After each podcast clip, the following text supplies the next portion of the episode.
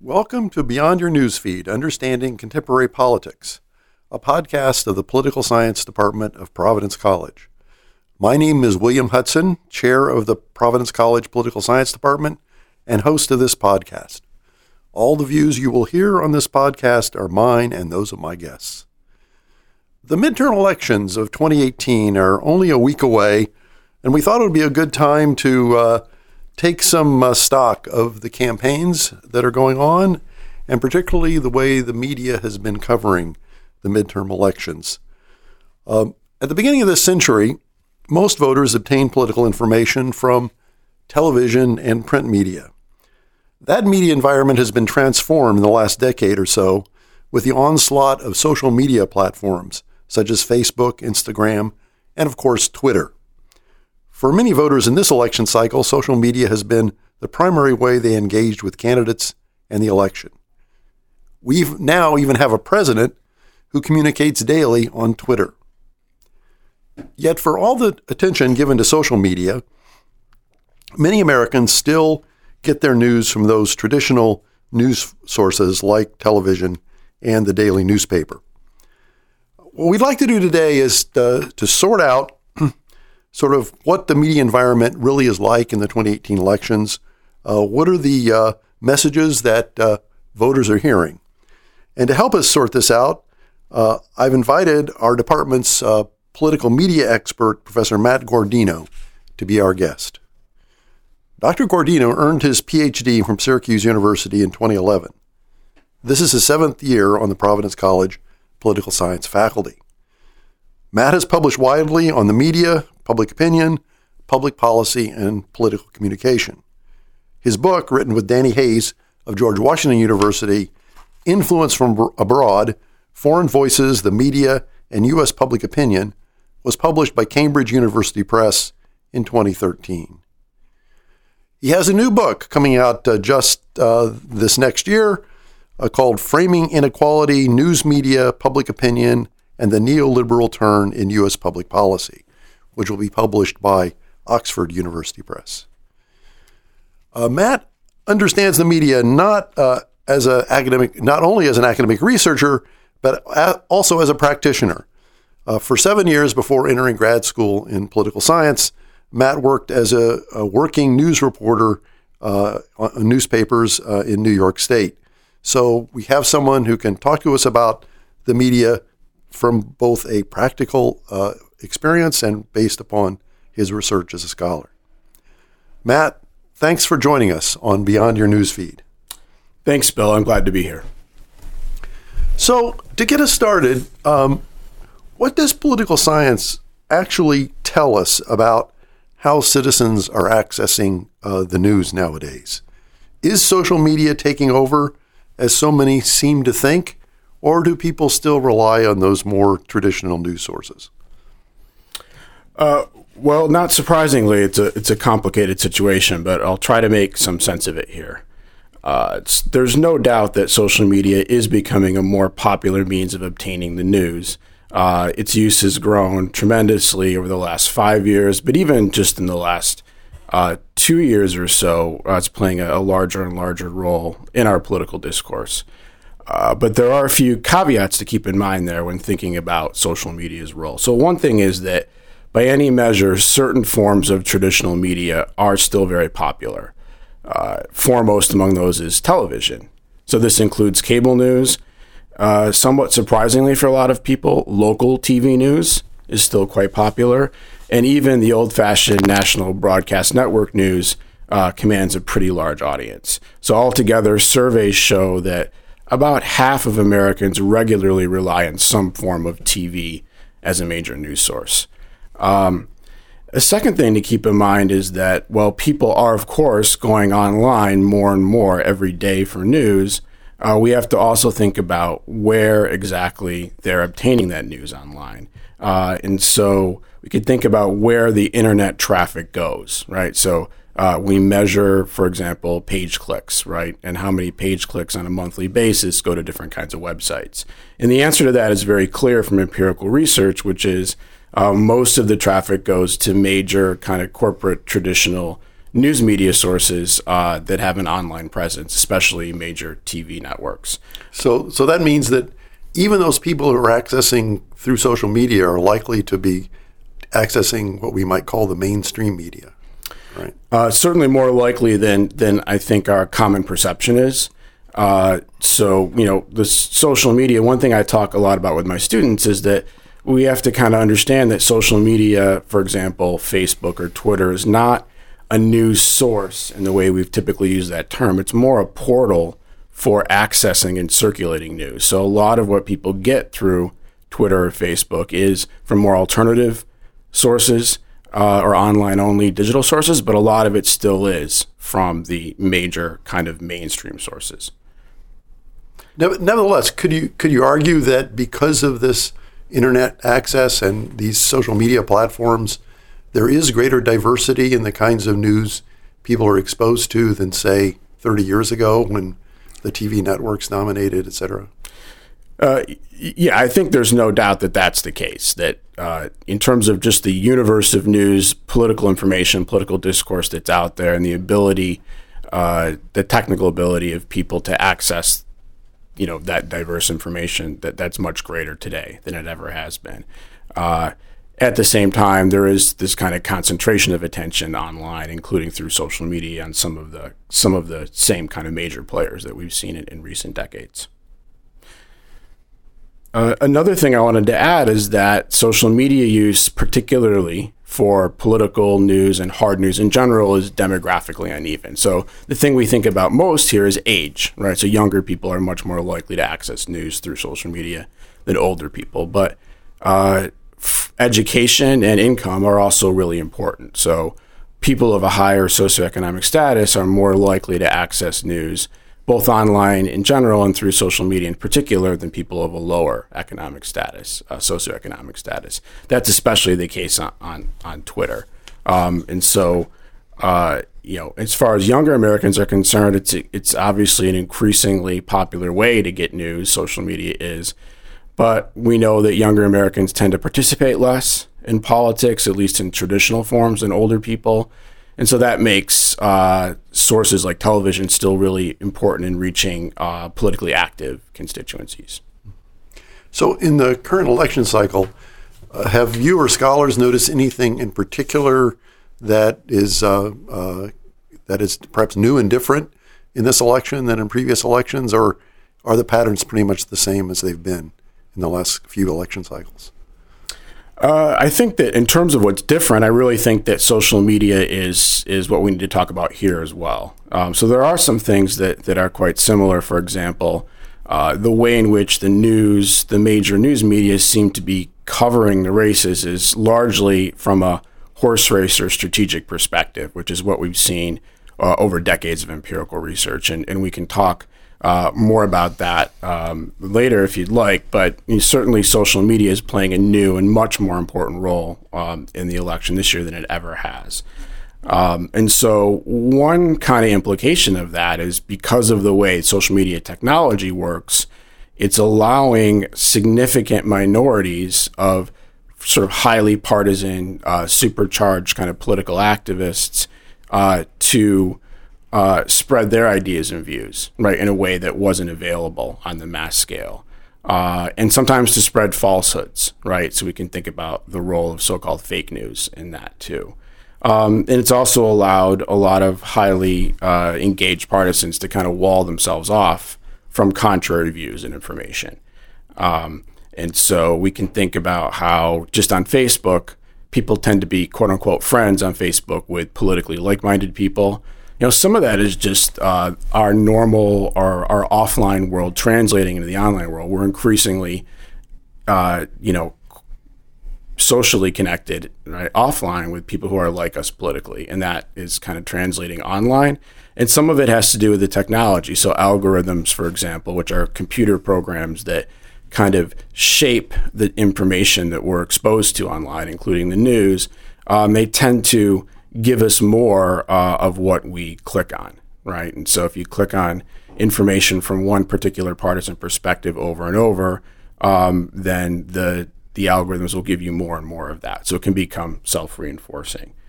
Um, another thing about social media is that the candidates and the campaigns have been using it in a way that they haven't used it before, which is it's becoming an increasingly popular way for voters to learn directly about the candidates and campaigns rather than, say, through the filter, so called, of professional news organizations.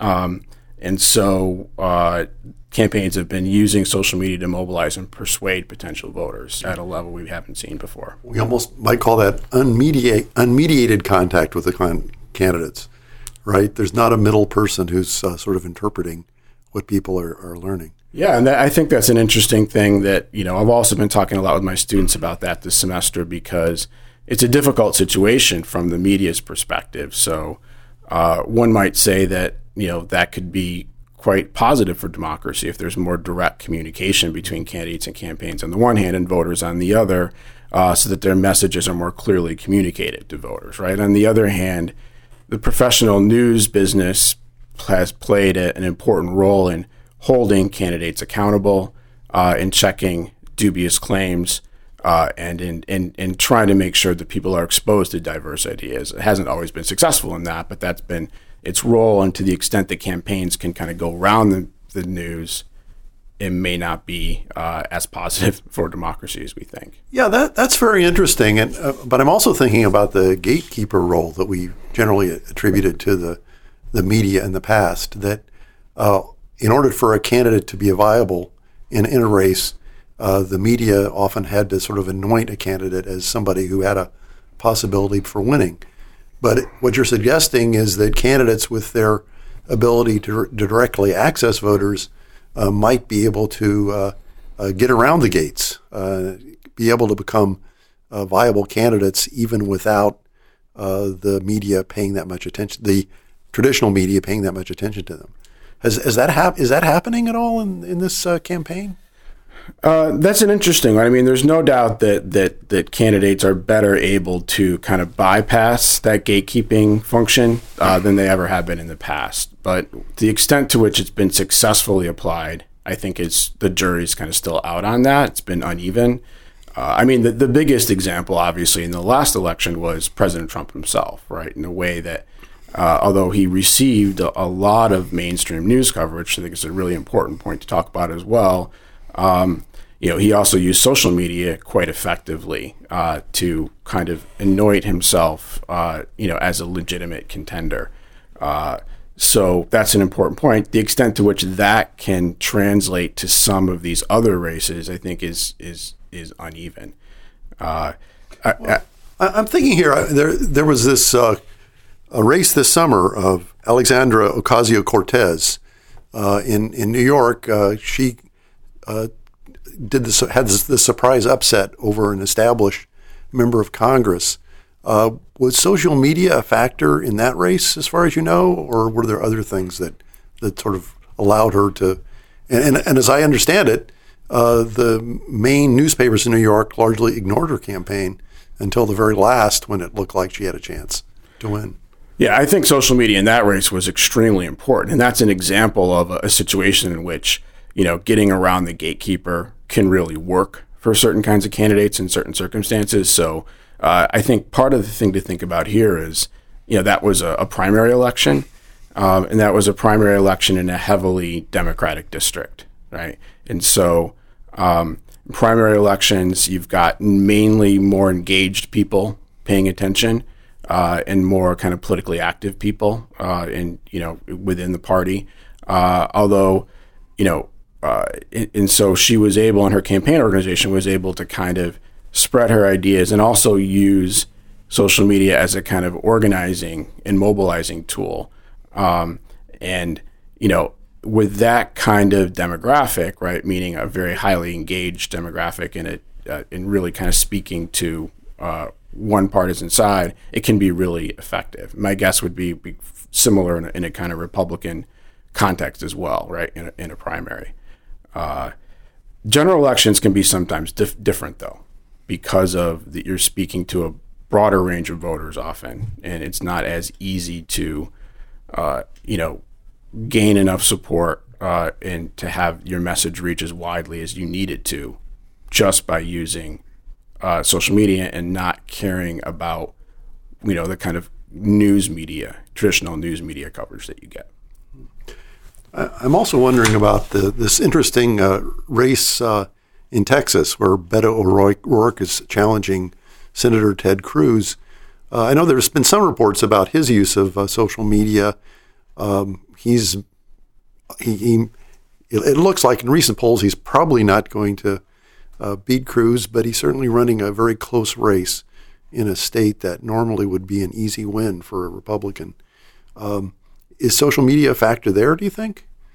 Uh, I I'm not sure as much about the specifics of that race, but what I what I could say is that uh, given given the circumstances there, you know, social media is definitely important for a candidate like uh, like O'Rourke. Um, in part because if he were to win, it would be because he can turn out a lot of voters, a lot of kind of Democratic leaning voters who don't often turn out in midterm elections.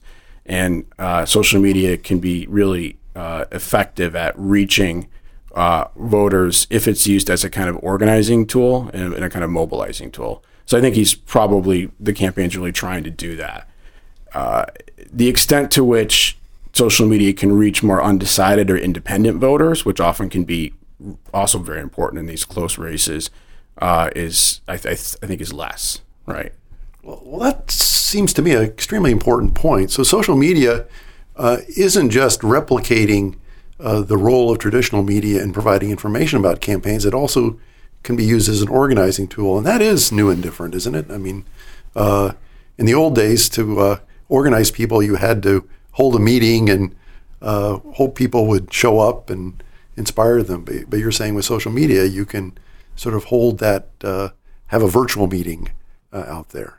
Yeah, and, and I think that's been one of the things that we don't think about as much in recent years because there's been so much talk uh, about social media's role in sort of spreading information, right, including false information. But the organizing and mobilizing end is is really important. So it's reduced the costs both uh, in time and energy, but also in money, right, for these kinds of tasks, particularly in campaigns. And you know, in a race like going back to the Ocasio Cortez win in New York, we can kind of think about you know how that might have played out. That uh, so people who are part of the kind of campaign organization, right, were were using social media to organize uh, and to strategize, right but a lot of work went door to door and through more traditional means, but they're able to organize that work, right, much more effectively, much more efficiently using technology. Uh, and then they're going door to door and they're persuading folks to turn out, right, for their candidate. Uh, and folks who may not necessarily vote uh, in midterm elections often, like I was mentioning in the Texas race as well. So that's that's a way in which social media has really uh, democratized, uh, I would say, elections. Okay, I'd like to shift our focus a little bit now from the the media itself to the messages that the media is communicating in this election. Uh, what do you see as the kind of messages that are are uh, predominant in this election campaign? I know since this is a complicated race with uh, people running in very many different districts in different states, there might not be there might be quite a bit of diversity. But among that diversity, can you identify any kind of commonality that is is interesting? And in particular, do you see that the kinds of messages being conveyed in the traditional media, how does that connect to what people might be hearing in social media? Uh, so I do think that this is uh, largely, I mean, oftentimes midterm congressional elections can be, you know, national elections in terms of you know common themes and issues right that kind of transcend geographical boundaries. And i think this is uh, it, it, it's definitely uh, one of the more kind of nationalized elections. So i think we do see some common issues and themes. Uh, I, first and foremost this is an election about president trump himself not just his policy performance but his uh, his personality what he symbolizes right to each side and the president himself, in the last few days in particular, has made that point directly at campaign rallies. Um, and, you know, part of that is on the policy end is, of course, the, the immigration issue, right? Becoming more and more front and center in, in Republican campaign discourse. Uh, and not just a hard, kind of more restrictive stance in immigration, but in some cases even a more kind of militarized stance, right? That was th- thought it, it's thought would appeal to President Trump's base, who will then turn out for Republican candidates.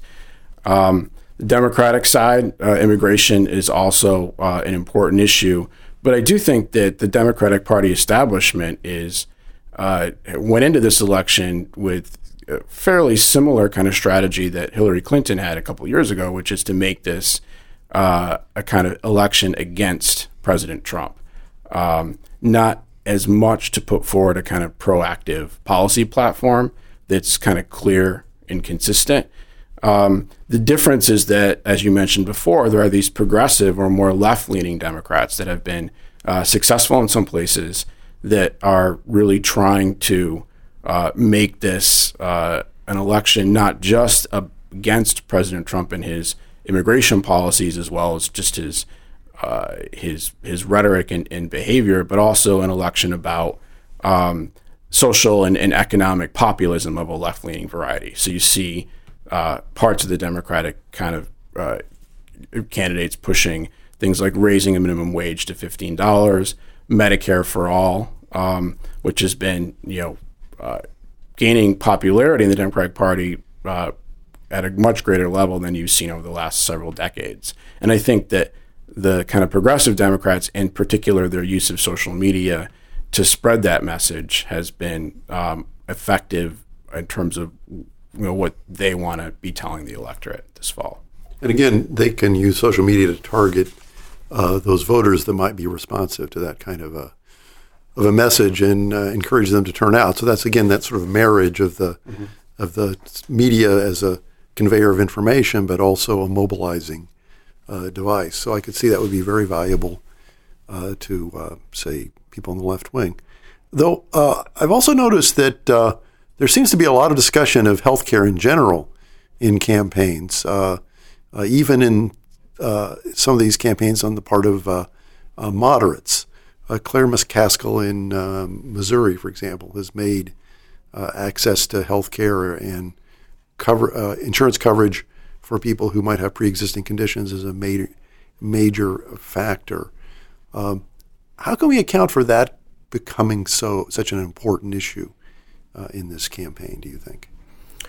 I think just you know for for the Democrats overall, whether the kind of more establishment kind of uh, leadership action or the, this kind of more progressive wing, that you know defending first defending Obamacare, right, or what's left of it is is really important, and they see that as a message, particularly the pre-existing conditions aspect of that policy, as a message that will resonate not only with kind of more left-leaning voters, but also with kind of more independents and moderates um, in some of these states that you know are, or districts that are more so-called purple, right, in color, um, uh, and you know that really came from the attempts, right, over the years for the Republicans and President Trump to get rid of Obamacare, right. So, so in some ways, that's an anti-Trump message as well, right, in a particular kind of policy domain. Um, the left Democrats, of course, want to go beyond that, right, to a more universal system. Um, so they're kind of kind of adding on to that message. I wonder if you could talk a little bit more about uh, President Trump. Um, can you say more about how he's uh, affecting this election campaign? He uh, clearly, that certain some of the Democrats want to make this a referendum on Trump. Trump himself, uh, I think, seems to perceive it as a referendum on his performance. Uh, he certainly has been very active uh, with rallies and the like. Uh, what are your thoughts about uh, the president's sort of outsized presence in this midterm election? And how does that compare to like previous presidents? So I can think about this from a media perspective first, specifically, and and w- one thing we know is this this has gone back several decades is that the president always draws a lot of news coverage, right, and government officials, major government officials in general. And when a president really inserts um, himself, as in this case, aggressively and actively into a midterm election, then that's going to draw even more news coverage.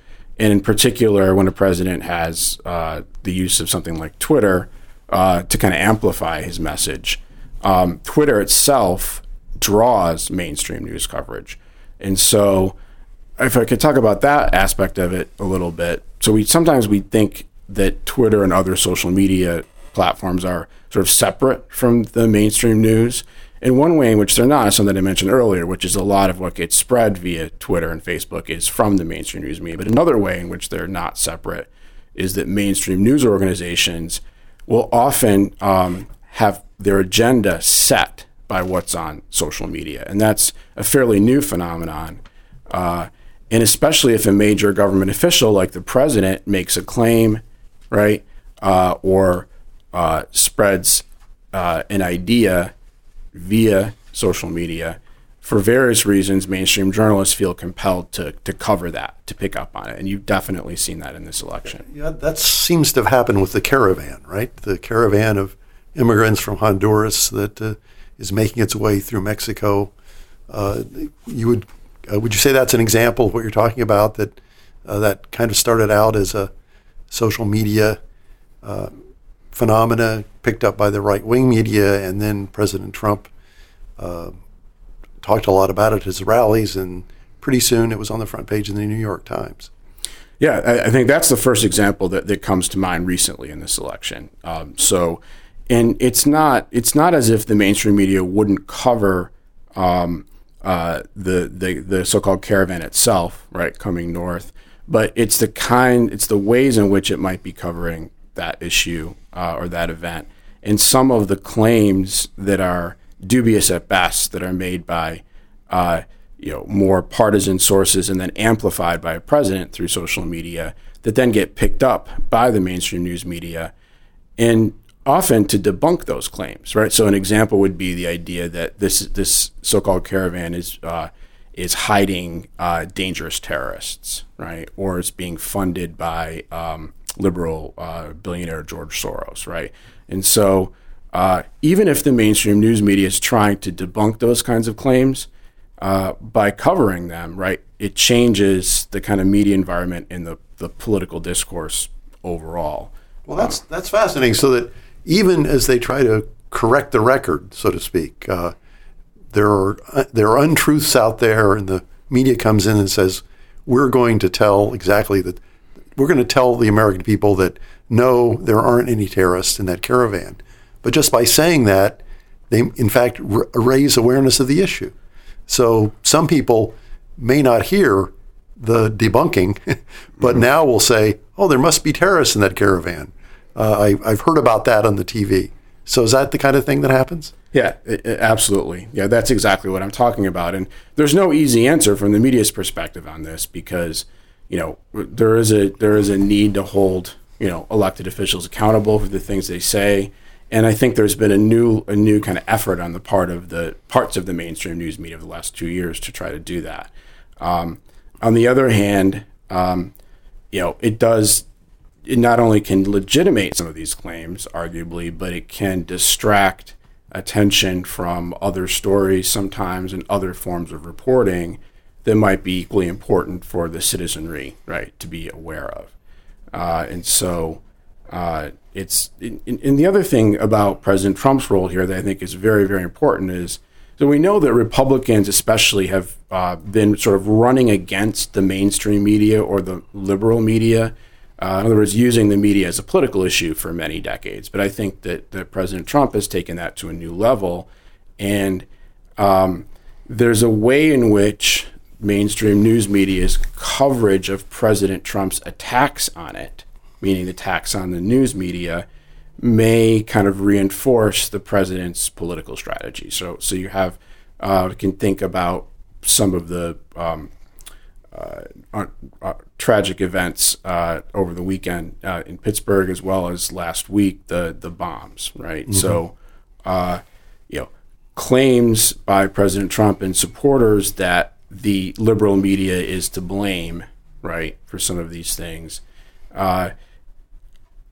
So the, the president's attacking the media. The media covers his attacks on itself, uh, including to debunk right those attacks, um, and then that coverage becomes fodder for additional attacks by the president and by his hard, you know, hardcore supporters. Yeah. So so Trump says to the media, "You're the enemy of the people."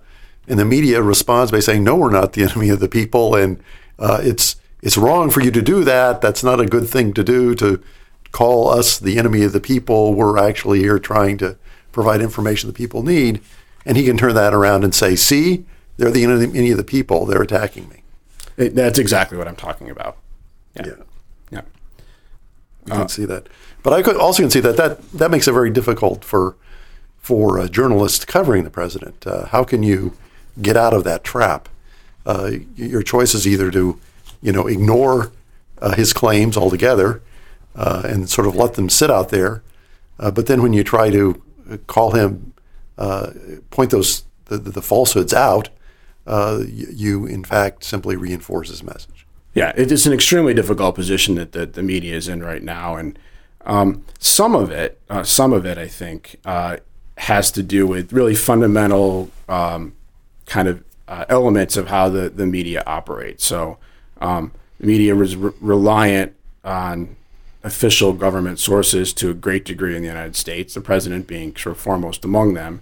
Uh, when an official source um, says something, uh, especially someone like the president, automatically becomes news.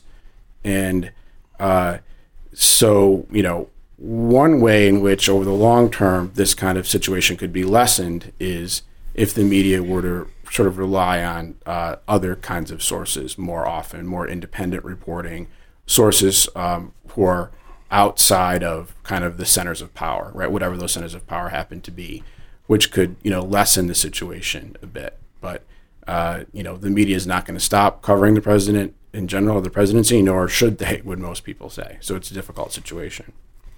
You, mentioned these uh, horrible events that have happened in the, just the last week, uh, and there's also uh, prior to that there was the murder of Jamal Khashoggi in Istanbul and, and the caravan itself. So we've had some kind of dramatic events reported in the last uh, uh, couple of weeks. Uh, do you think these events are going to have any impact on the outcome of the election? Uh, that's a fascinating question. It's kind of hard to gauge the potential impact since you know they're kind of still developing. Um, you know, in terms of the way the news is covered, it what these these examples that you mentioned, I think in some ways have been quite similar to what we've seen um, over the last several decades in you know s- situations of um, you know acts of horrible violence, right? So you know, emphasizing the human interest in most kind of dramatic angles of the story. Um, and also the reliance on official sources. So in some ways, we see very, very similar kinds of coverage. Um, in other ways, it's very different, and this is one way in which it might actually affect right some races next week.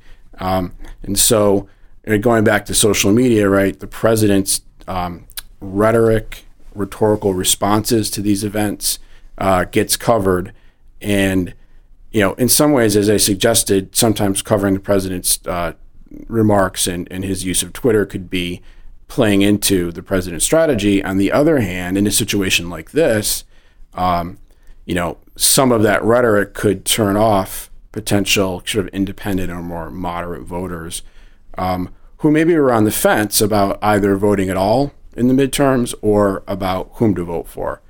And, you know, oftentimes these folks make up their minds late in the process and um, things that happen late um, and perceptions that they that they gain from those events right late in, in the cycle can can be really important, particularly in these more swing House districts and some of the closer Senate races. Yeah, so so you're thinking the like a suburban moderate voter uh, who may have been thinking about other issues and maybe leaning towards uh, voting Republican uh, when uh, they see, they see how the president's reacting, uh, particularly to the the synagogue massacre, and perhaps not being appearing as compassionate as one might expect.